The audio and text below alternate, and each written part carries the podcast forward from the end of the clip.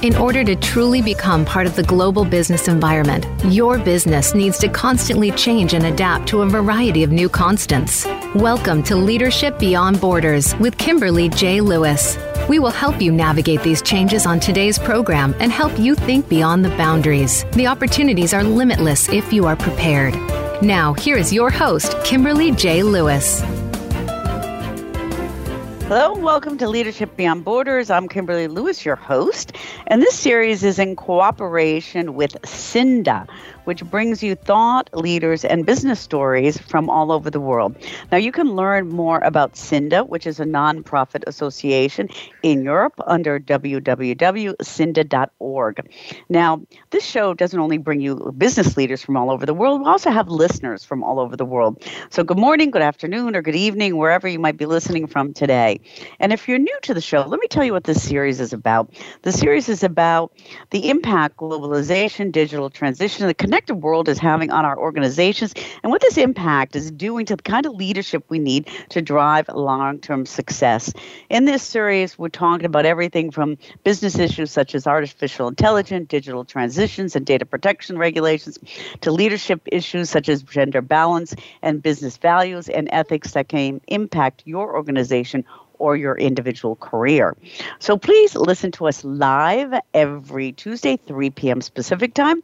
And if you miss us live, don't worry about it because we are on every major podcast platform on the net. You can find us from on Apple, Google, Stitcher, Spotify. You can find us any place.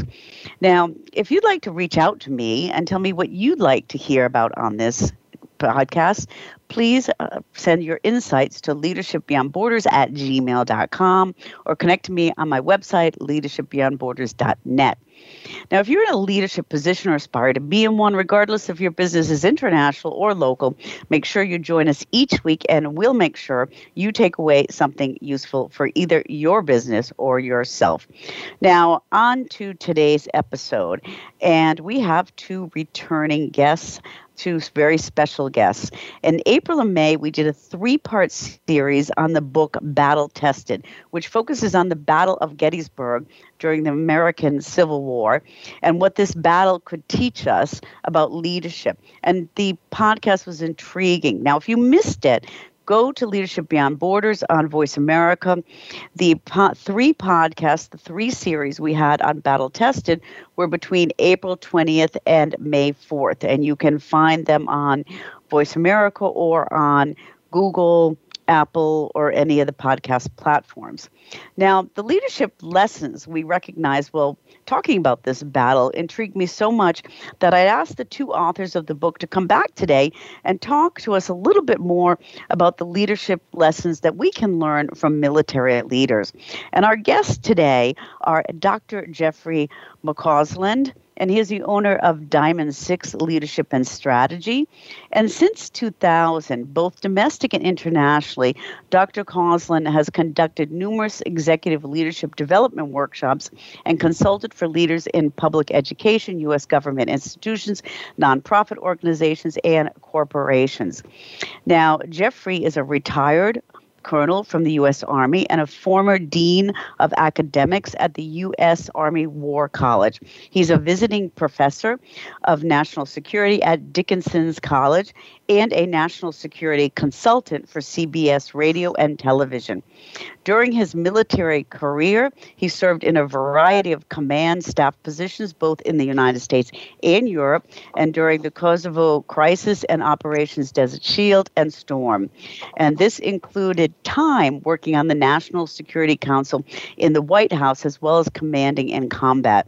And he is a graduate of the U.S. Military Academy at West Point, the U.S. Army Airborne and Ranger Schools, and the Command and General Staff College at Fort Leavenworth, Kansas. And he holds both a bachelor, he holds a master's degree and PhD from the Fletcher School of Law and Diplomacy at Tufts University. And he is co-author of Battle Tested Gettysburg Leadership Lessons for the 21st Century with Colonel Tom Vossler. And uh, Colonel Vossler uh, had 30 years in the U.S. Army. He commanded infantry platoons in Vietnam War and mechanized infantry plat, uh, Battalion Task Force in Germany. He is a graduate of Pennsylvania Military College Georgia State University, and the U.S. Army Command and General Staff College and the U.S. Army War College. He's taught military history, strategy, leadership at the U.S. Army War College, and is a former director of the U.S. Army Military. Now, he's also a historian. He's written many books and has television credits. Some of his books are The Gettysburg Campaign, A Field Guide to Gettysburg, a field guide to Antietam and battle tested, as we talked about in our other series, Gettysburg Leadership Lessons. So, gentlemen, gentlemen, welcome back. It's so great to have you back. Wonderful to be here, Kimberly. Kimberly is great. Yeah. Great to be so, here yeah, it's just so exciting because we learned so much in those three, and I just want to kind of continue on the discussion. So, I mean, there are when we when we talked about battle tested, we spent a lot of time focused on two primary lead, leaders: um, Confederate General Robert E. Lee and Union leader George Meade, and. Um, what what I know from the military, and what you can learn from the military that always impresses me is leadership style and and how um, a leader must be aware of their own leadership style. So can we talk a little bit about you know leadership style and and how important that is, and maybe look at um, Lee and Meade as examples on on what we can learn from this. Sure, I'll uh, I'll take this one on, and and uh, Lee and Meade. Um, Lee, 56 years old at, the, at, Gettysburg at the time of Gettysburg. Uh, he graduated from West Point, 1829. Uh, initially, he was an engineer uh, at Gettysburg. Of course, he's a combat commander. Uh, his counterpart, George Meade, 48 years old, also a West Point graduate, but a few years later than than Lee graduated. Um, Meade, interestingly enough, was commissioned in the field artillery, then left the Army for a period of time to be a civil engineer, but came back in time uh, to participate in the U.S. war with Mexico, 1846 to 48. So, what these gentlemen have in common are uh, they're both professional soldiers. Uh, they have a West Point education. Both were engineers, and both uh, are Mexican War veterans.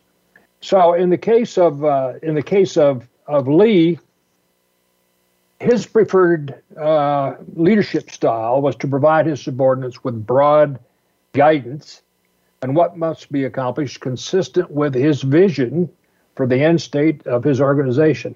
He's able to do this term of broad guidance in part because, first of all, it's a reflection of his personality, in that uh, he, being a consummate Southern gentleman, wished not to offend anyone so he would provide general guidelines for what must be done rather than being directive, uh, directive in nature. Uh, and he's also successful in this because he has, um, up through the Battle of Chancellorsville, that is, up through May of 1863, he has three senior subordinate commanders that are very comfortable operating within this broad frame of guidance, just general suggestions of, uh, of what must be done. But uh, unfortunately for uh, Lee and uh, and those commanders, Jackson is killed at Chancellorsville and must be replaced. Jackson cannot be replaced. He was good enough general; he could not be replaced by any one man. So Lee replaces him with two men, uh, General Hill and General Ewell. Unfortunately, Hill and Ewell will not have their best days. At Gettysburg, this is their first major combat in the newly elevated position, and so uh, Lee is not initially aware it, but his leadership style of broad, providing that broad guidance uh, is going to need to be changed. But it takes the first two days of a three day battle for him to understand that that's what has to happen. In contrast to Lee's uh, leadership style, uh, by all available evidence, it appears that George Meade's style was uh, more direct in nature not only uh, in giving instruction, but also in supervising the execution, where Lee saw his job as, uh, as giving the general guidance and resourcing for what must happen uh, and putting his troops at the right place on the battlefield uh, at the right time. Then he stepped back and, quote, in his words, left it all to Providence. Well, mm-hmm. Meade isn't that type of personality. He's going to be more directive in nature. And uh, in fact, uh, his closest associates labeled his persona as the old snapping turtle. So apparently, uh, he was more confrontational in his leadership style with his peer group and certainly with his uh, senior subordinate commanders. So, so with with those two styles, okay, and you said that Lee had to change his style over time. Um, do do these leaders do you have to be flexible if you're if you're if your natural style and i think i'll put this to jeffrey if your natural mm-hmm. style is you know broad i mean how flexible do you have to be to see when you need to change that and if your nat- natural style is directive you know how do you know if that's effective among the team that you're leading well, you're exactly right, Kimberly. I wouldn't call it flexible. I would say you have to be aware. You have to be self aware, which I think is one of the key parts of effective leadership. And one, for example, that Daniel Goleman talks a great deal about in his writings on emotional intelligence and probably is the key principle when you talk about emotional intelligence. But to back up a little bit, you know, in the book, we talk about a definition of leadership provided by another great military officer, that being Dwight Eisenhower, who also, of course, would serve as President of the United States for two terms. And Eisenhower defined leadership as deciding what has to be done and getting others to want to do it. And, you know, he suggests in that other short definition that one of the things you have to do is to build consensus and get everybody to buy into the direction you're going to go if in fact uh, you're going to get maximum performance. Well, that being said, the leader has, as I said before, to assess his or her team. And as they assess their team, they've got to think about a couple of things. How experienced is my team, those who are reporting to me directly? Frankly, how competent they are and how confident they are, and perhaps then adjust my style based on that, the assessment of my team, my key leaders, and also the environment. What is the environment we're involved in? People in the organization pretty quickly pick up on the fact that the, when the organization is in crisis, and they talk about idiosyncratic credits, which is what leaders build up during times when things are going well, and you kind of spend those when things are becoming difficult. You can be more direct because everybody understands the organization is at a moment of crisis. And that perhaps is something Robert E. Lee should have thought about because, as Tom rightfully points out, he has these two new leaders, Richard Ewell and Ambrose Powell Hill, who've been elevated from being divisional commanders to being corps commanders, an exponential change in their requirements. And now he has got to use the same style that he used with very competent, competent, and experienced leaders. And it just doesn't go very, very well in that regard. So it would seem that as he adjusts his style and he does this consciously or unconsciously over time across the three days, and becomes very direct on the third day. But there's the infamous discretionary order he gives Richard Ewell on day one take that hill if you deem it practicable to be so. Cemetery Hill, the center of the Union line on Cemetery Ridge. And I think in many ways, back to Lee and his mindset, he was speaking to Jackson again, that famous aggressive commander Tom mentioned, who would have done that without even being directed to. But Richard mm-hmm. Ewell, not as experienced, not as confident, not as competent, I believe, hesitates. And so the South misses an enormous opportunity, which probably would have been victory at Gettysburg and the battle being a single day. Mm-hmm. Yeah. So, so I think what we're taking away from this, Jeffrey, is is really the the leadership style and what we can learn from the military is is how how aware you have to be of that style in order to to to um, act quickly and adjust quickly.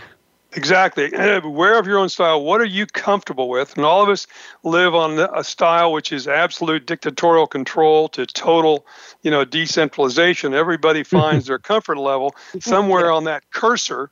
Uh, we have to be aware of where we're comfortable and then adjust our style accordingly based on the experience and the confidence we have in our team and the confidence they have in themselves, number one, for max performance, and number two, the environment.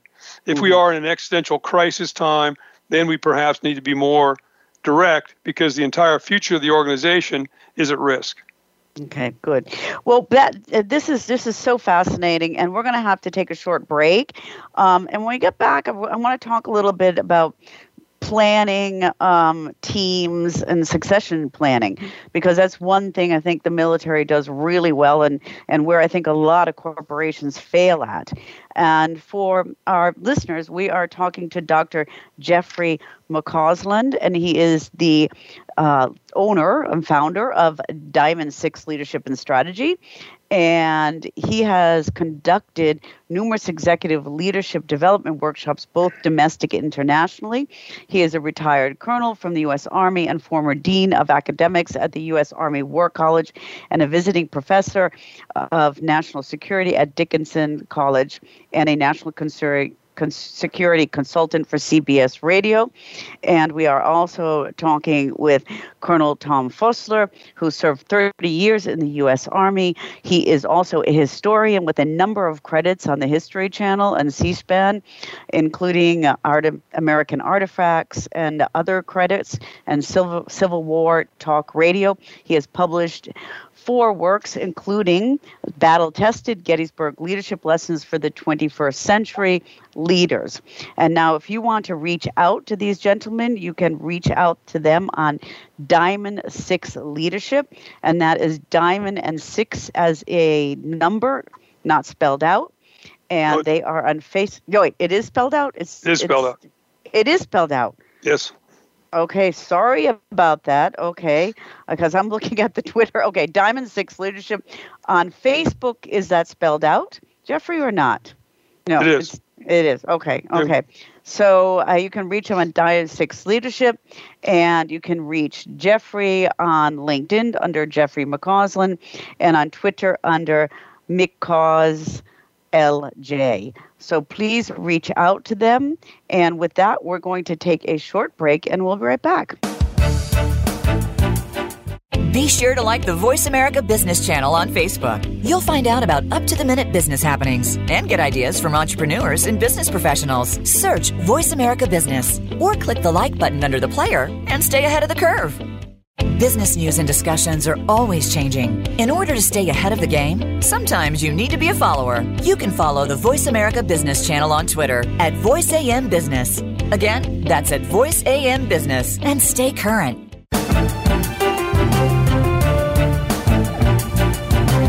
You are listening to Leadership Beyond Borders. Do you have a question or comment about our show? Please send an email to leadershipbeyondborders at gmail.com. Again, that's leadershipbeyondborders at gmail.com. Now back to this week's program. Welcome back to Leadership Beyond Borders on Voice America's Business Channel. And I'm Kimberly Lewis, your host. And today we are talking about what we can learn from leadership in the military. And we're talking to Dr. Jeffrey McCausland, and he is the owner of Diamond Six Leadership and Strategy, and Colonel Tom Vossler, who is a retired U.S. Army colonel. And they're both the authors of Battle Tested Gettysburg Leadership Lessons for the 21st Century century leaders. And we had a three part series from April through May on Battle Tested. And if you missed that, please go back and listen to this. And we're continuing our discussion about what we can learn from the military and leadership. So before before the the break, we're talking about style and how important that was, um, how important it is for leaders to find their style and be able to be aware of that. And also what we see in the military that that works really well and i don't see it working in in so many corporations that well as succession planning. And you talked about you talked about that with um, replacing jackson at gettysburg with two other people. And um, i've seen a lot of examples of great succession planning. So can you can somebody one either when you talk a little bit about that let me take that on, Kimberly. And you know, you're exactly right. Not only on the Confederate side, the succession from Jackson to Richard Ewell and Ambrose Powell Hill, which is done consciously before the start of the battle, but on day one at the Battle of Gettysburg, the Union goes through five different commanders on the field at any given moment. And this is because more senior people arrive and they take control because they're more senior or because of people getting killed, as happens to John Reynolds who's the second commander of the force on the field when he arrives and is killed within about an hour of his arrival. Military culture is such that everybody knows from the lowest private to the highest ranking general that, that part of the culture is that the most senior person present is in command. And if he or she is incapacitated, killed, or wounded, the next most senior person takes over. It's all based on rank and date of rank if the two officers are of the same rank. And that continues down in combat down to the most junior person. Obviously, because in combat, this has to be done quickly. Everybody has to understand who's taking charge. Everybody's accepted that as an organizational norm. And this is different than from a cultural standpoint from a corporation, which doesn't have that part of their culture. A.T. Kearney, a very famous uh, international business consulting corporation, once did a study and said one of the most important things that corporations lack is really succession planning. And they went on to examine what happened to major corporations when the boss died or was incapacitated due to injury or a disease, went through a divorce, suffered the loss of a child, whatever catastrophe might befall them. And in almost every case, they found the corporation's uh, value, its, pro- its profit, et cetera, dropped precipitously mm-hmm. in the quarter that followed. And logically, having talked to CEOs about this, and senior people, they've said to me, you know, the one thing most CEOs are not terribly worried about is who's going to succeed them because they might be succeeded before they're ready to be succeeded. So it's really a board responsibility, but it's critical part of strategic planning for an organization as you move ahead. Think about this. This particular week, week, ironically, uh, one of the largest corporations on the planet, Amazon, $1.7 trillion will go through a succession as Jeff Bezos will hand over the position as CEO of Amazon to his deputy. Now, they've gone through a lot of preparation for this, so I don't expect you're going to see a precipitous uh, downside in Amazon. But it's clear these two guys are a very, very different style. Uh, Bezos being very aggressive and very outspoken and very demanding, and the deputy taking over seems to be a much more relaxed guy who's already talked about part of his style is to help Amazon, as he calls it, find its heart. Because while the corporation has done well economically and profitability, it's undergone an awful lot of criticism, particularly during the pandemic, for how it treats its employees. And the new guy wants to recapture that particular part of the ethos of the organization. Mm-hmm. Yeah, and I, I think you you hit the nail on the head when you said that the succession planning is really part of strategic planning, um, and and it seems like you know you have a a the military must have an order, especially when you're in battle, because those things have to be done quickly. But but you know, in organizations, sometimes the succession planning part kind of falls to the side as part of the strategic planning. And before we get before we get into strategic planning, I, I want to talk about and when I was doing preparing for this, I was thinking about the succession planning. And I was thinking about how the military is really an incredible example of teams and diverse teams, okay? Um, because pe- people from all walks of lives, all cultures, all economic levels it, it come go into the military and then the, they become a team. So, I mean, this is hard to do in corporations. How, how is it working, and and how does the military make that work?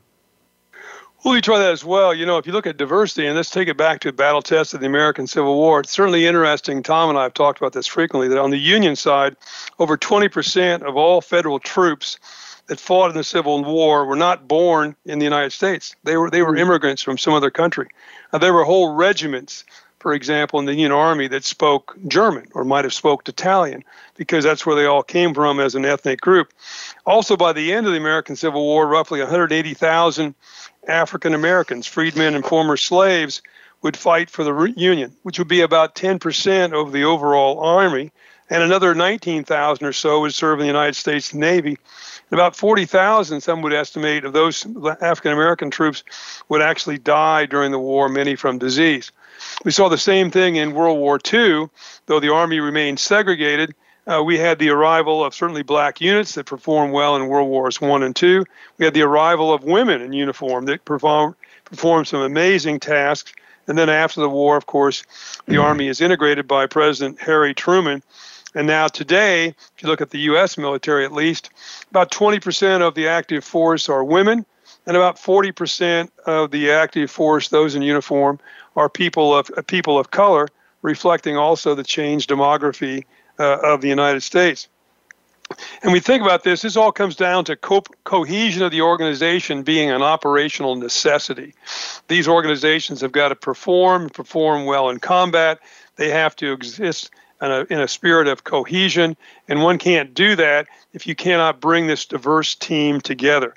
The military's had its own problems in this regard, and Tom and I could talk at length. I know he was discussed it as well as young officers in the aftermath of Vietnam when there were significant racial issues in the U.S. military, and there are some even today. And there are other real questions today about sexual harassment and white nationalism, which are part and parcel of cohesion. But I think the military's willingness to confront those, deal with those, while emphasizing operational cohesion, that's what we're all about, and our values are key. And I think the lesson there for other leaders is to remember what are, are we all about as an organization and emphasizing the group. This is what we're about as a group, not as individuals, as a group. Number one. Number two, what are our values? And almost every organization will value, you know, diversity, equality, uh, or some aspect of respect of human beings uh, and therefore will confront these problems. And organizations that do poorly, frankly, will will ignore these particular issues, and particularly one today. And finally, I'd say, you know, we found by research that building diverse teams are not just politically correct. Correct. It's not just a nice thing that, to mm-hmm. do uh, for that particular reason uh, alone. Studies have shown that organizations that are diverse or have more innovation, stay better connected to their clients or stakeholders, have more fresh idea. And so we've seen this evolve in the U.S. military, and we're seeing it evolving uh, in American society and American business writ large. Mm-hmm. Yeah, and I mean that that is really where it comes down to is also this contribution. I mean, first of all, uh, a a um, combined goal, okay, of values um, uh, for the teams, and then also the contribution. You know, diverse points of views also contribute to, as you said, more innovation and planning and um, probably better planning. And I'd like to, to, to, jump out on planning because that's one thing, I, another thing I think that maybe corporations can use and um, learn from, from military. And I understand that most military leaders, you know, there's strategic plan and there's operationally planning. And um, can you talk about how these differ? and and what we can learn from the military strategic versus operation planning?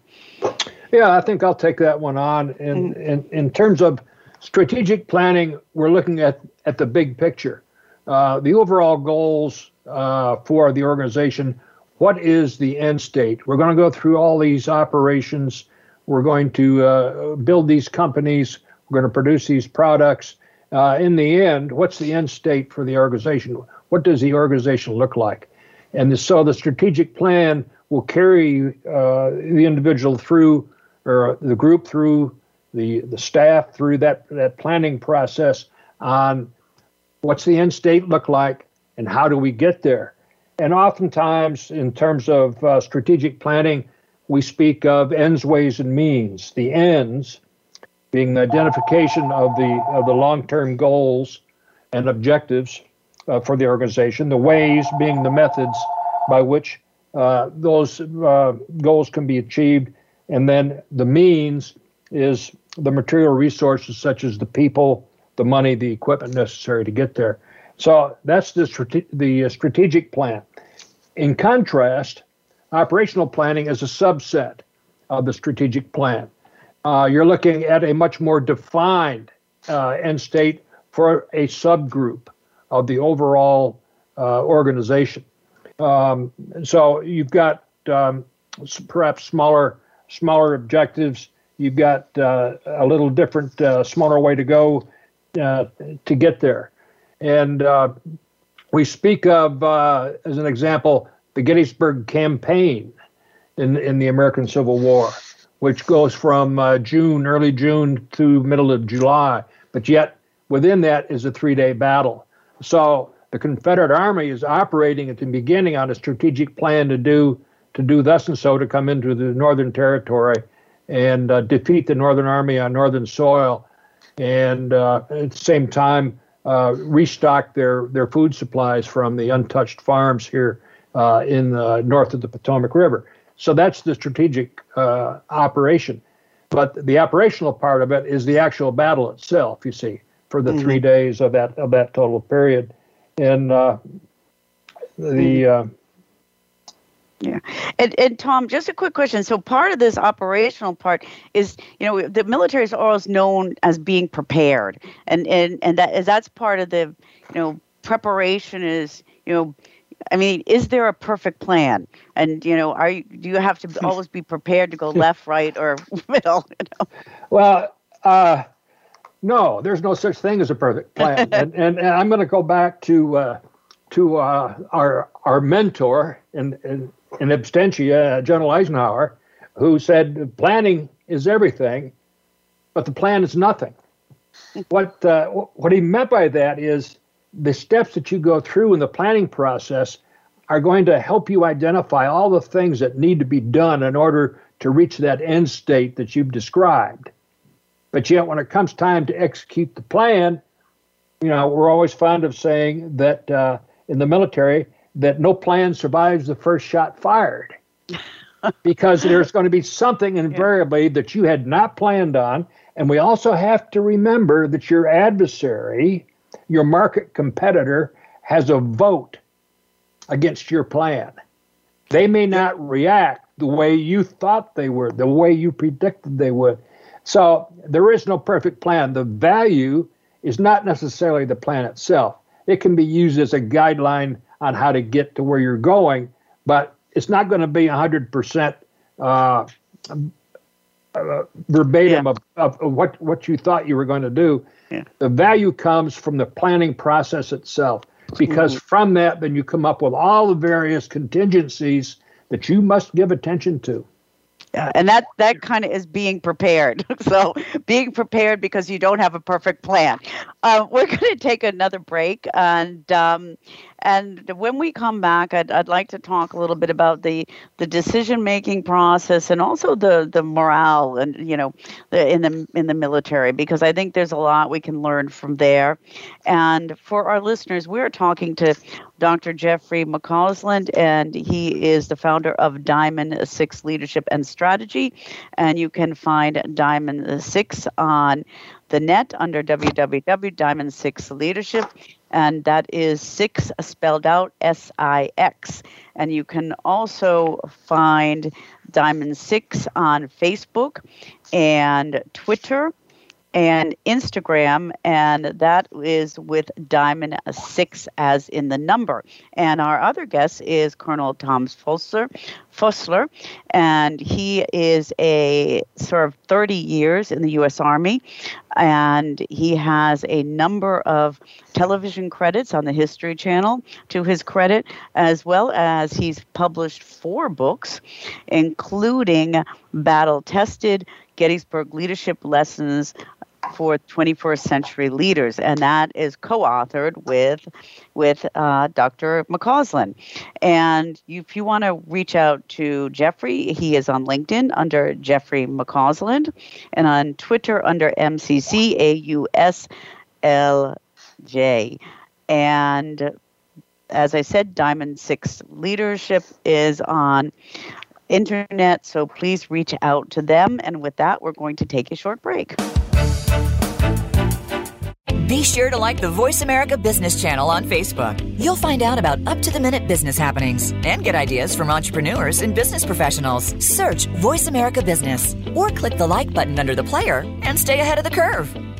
Business news and discussions are always changing. In order to stay ahead of the game, sometimes you need to be a follower. You can follow the Voice America Business channel on Twitter at VoiceAM Business. Again, that's at VoiceAM Business and stay current.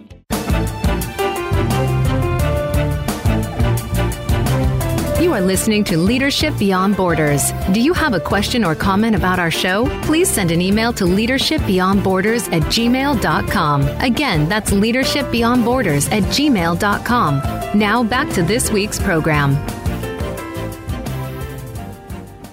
Welcome back to Leadership Beyond Borders on Voice America's Business Channel. And I'm Kimberly Lewis, your host. And today we are talking to Dr. Jeffrey McCausland, and he is a retired colonel from the U.S. Army and a former dean of academics at the U.S. Army War College and a visiting professor of national security at Dickinson College and a national security consultant for CBS Radio. And Colonel Tom Vossler, who served 30 years in the U.S. Army.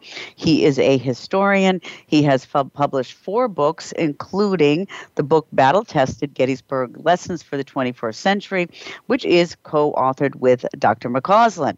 And so we have been talking, you know, we're talking a little bit about the book and some of the things in the book, but we're talking about leadership and, and what leaderships we can listen, uh, learn from the military. And we just talked about um, planning process and being prepared, okay? And uh, I, want to kind of, uh, before we jump into talking about decision making and preparation, um, we've we're just coming out of this pandemic, and we've we've weren't prepared. So that was a lack of preparation, and we were just talking about how we had to prepare, and we've seen a lot of good decisions, but with some poor ones. And one of the things that we've seen is of the results of the pandemic is the stress and burnout among employees.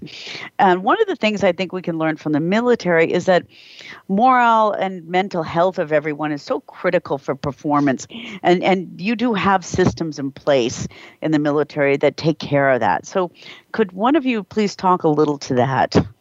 Let me take that on. Before I start on that, Kimber, let me harken back just for a second to when you were talking with Tom there at the end of the discussion of planning. And, you know, again, the plan is nothing and planning is everything, as Tom said from Dwight Eisenhower. But one of the key parts of this, to me, is the leader controls the clock. He or she controls time as a critical resource. And so we've got to keep in mind when do we want the organization to begin executing this plan? And if we take all the time thinking through all the options and coming up with an elaborate plan and then presenting them with a plan, playing our team with a plan and telling them to begin execution immediately, execution is going to be poorly done. So one of the things the military uses, I think organizations could apply, is the so-called two-thirds, one-third rule. In other words, where am I at now in the planning process, and when do I want my organization to begin executing? One third of that time between now and then is mine to complete the plan and then start briefing them on what I want them to do. Two thirds of that time belongs to them. So they can absorb the plan, think it through, discuss it with their team, so it goes down to the organization, so we begin execution. Because otherwise, you can have the greatest plan going, but it'll be poorly executed. But back to this question of moral and mental health and how the military does that, and we've done it well and we've done it poorly uh, back at Gettysburg, you know, the evening of the second day, Robert E. Lee, for example, is going to make a critical decision for his organization, which is on enemy territory. He knows he can't stay there indefinitely. What am I going to do? And there's clear evidence by diaries that also he's having some real health challenges across these three days. Some people believe he may have suffered a mild heart attack. There's no doubt about it. He has a bad back uh, and may have a sciatic nerve problem in one leg. There's clear evidence by diaries that he is suffering from what is called old soldier's disease or, or dysentery as he's making trips back and forth from his headquarters to the privy. So, how much sleep he was getting, how healthy he was, we know all of us as human beings, as individuals, that'll affect our decision making. So, back to what I said to you before about emotional intelligence and the leader needing to be self aware, that begins with the question, particularly in moments of crisis like the pandemic how am I doing individually? And the pandemic, as I told corporate leaders for the last year or more, look, this is the marathon. This is not the 100 yard dash. And you've got to care for yourself along the way. As I was going off to combat, I had a chance conversation with a psychologist who told me something I never forgot. And he said, Remember, you have a moral responsibility to get sleep because you're going to have to make tough decisions that are going to affect the health and well being of those people who work for you, and you got to put yourself in the best possible position to do that. So the leader has to care for themselves. That's not weakness, that's required. And then the second question how is my team doing? And back to emotional intelligence, one of the key aspects is empathy. Not that I'm easy on people, but that I can understand where they're coming from. And as I work with them, I show a glimmer of empathy for them, optimism about the organization in the future, And I'm also publicly able to regulate my emotions so I don't lose it, which is never helpful if the boss loses his or her temper. Mm-hmm. The military, we stress a number of things that might be helpful.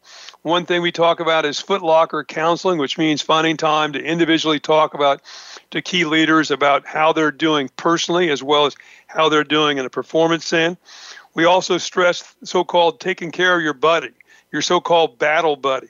And that's important, I think, during the pandemic, urging your employees to talk to each other. How are we doing? How are you doing? How's Joe doing? And having that kind of dialogue amongst themselves. And then finally, urging my, your senior team, particularly in difficult moments, to take advantage of the opportunity to mentor and coach younger leaders to get them through a difficult moment. This transition back to the office you mentioned a moment ago from the pandemic, I think, will be one of the most difficult periods of time. The next six months, I predict, will be more difficult than the last six months. One CEO I read about recently said, you know, if you can go to a New York restaurant, you can return to the office. Well, that might be true to a degree.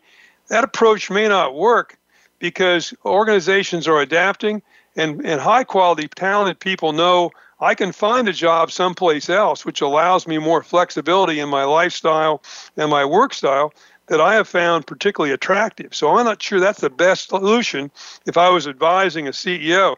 You know, in May, Kimberly, a survey of 100 companies conducted by McKinsey discovered that nine out of 10 of them plan to combine remote and on site working mm. even after it was safe to work. And how we make that transition is an enormous question over the next few months. Yeah, no, I, I think that's a really good point, um, Jeffrey, and um, and uh, I hope you know most of our leaders, you know, and our people, our listeners are listening to that. And what what I really what really struck me is what you said about um, you you have the responsibility as a leader to take care of yourself because you do have to make decisions, okay? And um, if you're not getting enough sleep or you're not healthy, then you can't make good decisions. And and um, in the military, we see you know military leaders have to make tough decisions decisions, okay, really tough decisions. And not that corporate do, don't have to do that because they have to do that too. But um, in the military, it's a matter of sometimes life and death. So, I mean, what is there anything we can learn from the decision making process from um, that military leaders use? Well, Kimberly, I think that uh, the decision making process is uh, the same, whether it's military or or or a business uh, organization, uh, and that the leader has got to make a thorough estimate of the situation, gathering in all the available information that they have available to them uh, to to to make that decision, and they must make the decision. They can't they cannot forestall making mm-hmm. a decision. Uh, General Colin Powell used to tell us if you've got 40 to 60 percent of the information you think you need to make a decision, go ahead and make the decision because the situation, if you if you wait, if you delay, is uh, is only going to get worse, or it won't be the same situation that's confronted you. Uh, and so, one of the examples of a, of a decision on the battlefield is uh, Colonel uh, Strong Vincent, who is a brigade commander commanding 1,400 uh, soldiers. He's under orders to take those soldiers to a place called the wheat field to reinforce uh, uh, the the friendly forces there against the the attacking Confederates. But on the way to the wheat field, before he gets there, he receives new information from a trusted source, but someone not in his chain of command, someone from outside any authority over him. And so he's got to decide. And and that, that new information is no, we don't need you to go to the wheat field. We need you to go up here to this hill called Little Round Top. Uh, it's undefended currently. So he's got to decide does he abandon his uh, existing orders? Or does he react to information received from a trusted agent but no one in, but not anyone in his chain of command?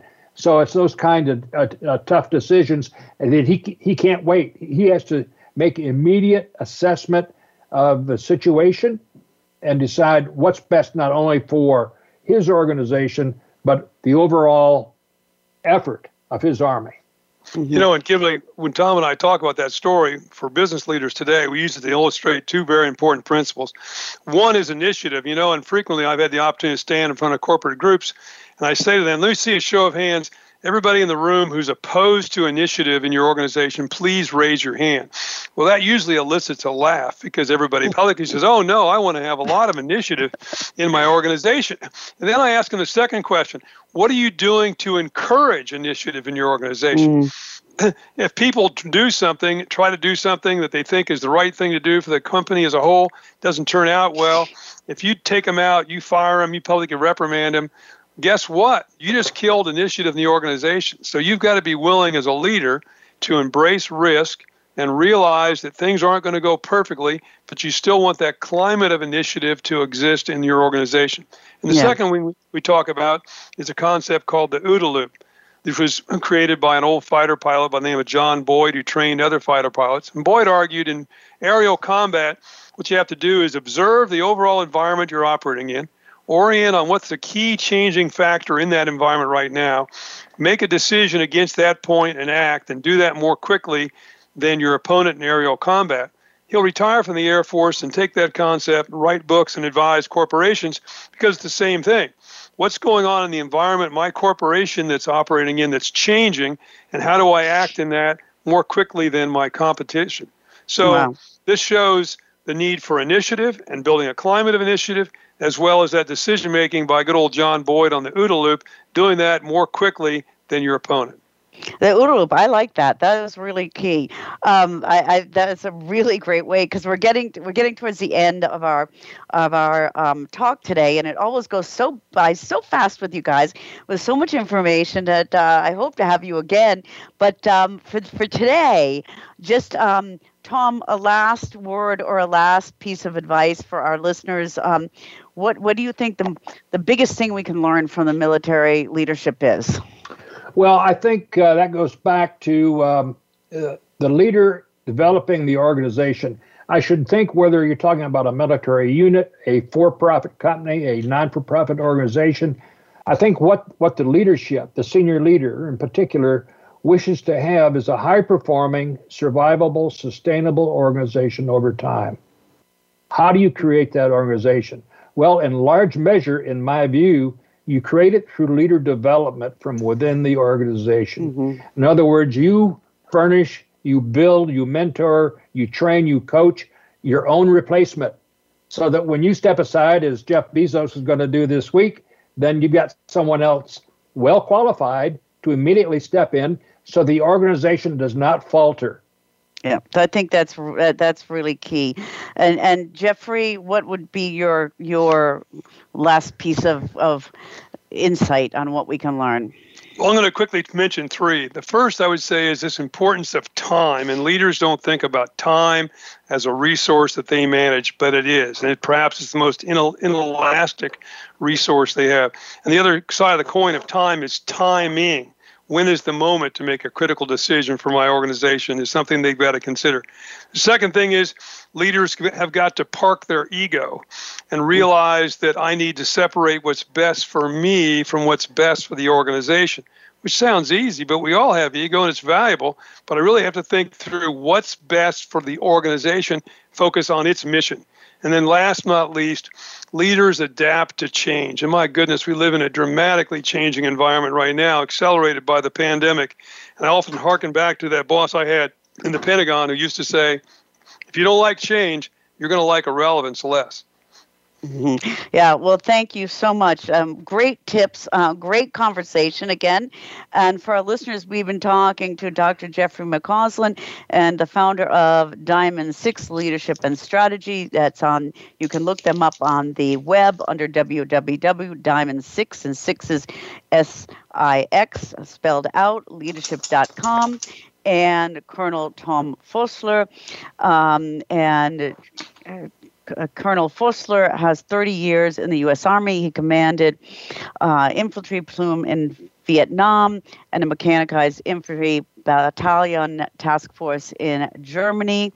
Um, both gentlemen are the co authors of Battle Tested And if you'd like to look up battle tested leadership lessons, lessons for the 21st century leaders, uh, please, it's on Amazon. We also did a three series podcast on battle tested. So go look at Leadership Beyond Borders between April through May, and you can listen to that podcast also. And if you'd like to reach out, to uh, Jeffrey. You can reach out to him under Jeffrey McCausland on LinkedIn and on Twitter. And on Facebook, you can find Diamond Six Leadership. And this time on Facebook, it's with a number six and not spelled out. So you've been listening to Leadership Beyond Borders on Voice America's business channel. And this broadcast has been brought to you by CINDA, uh, one of Europe's largest nonprofit digital associations serving small and business, small businesses in Europe. And with that, thank you, gentlemen, very, very much again. And listeners, tune in to us next week. Thanks, guys. All right, Thanks, Kimberly. Kimberly. Thank you. Okay, take care, listeners. Tune on next week.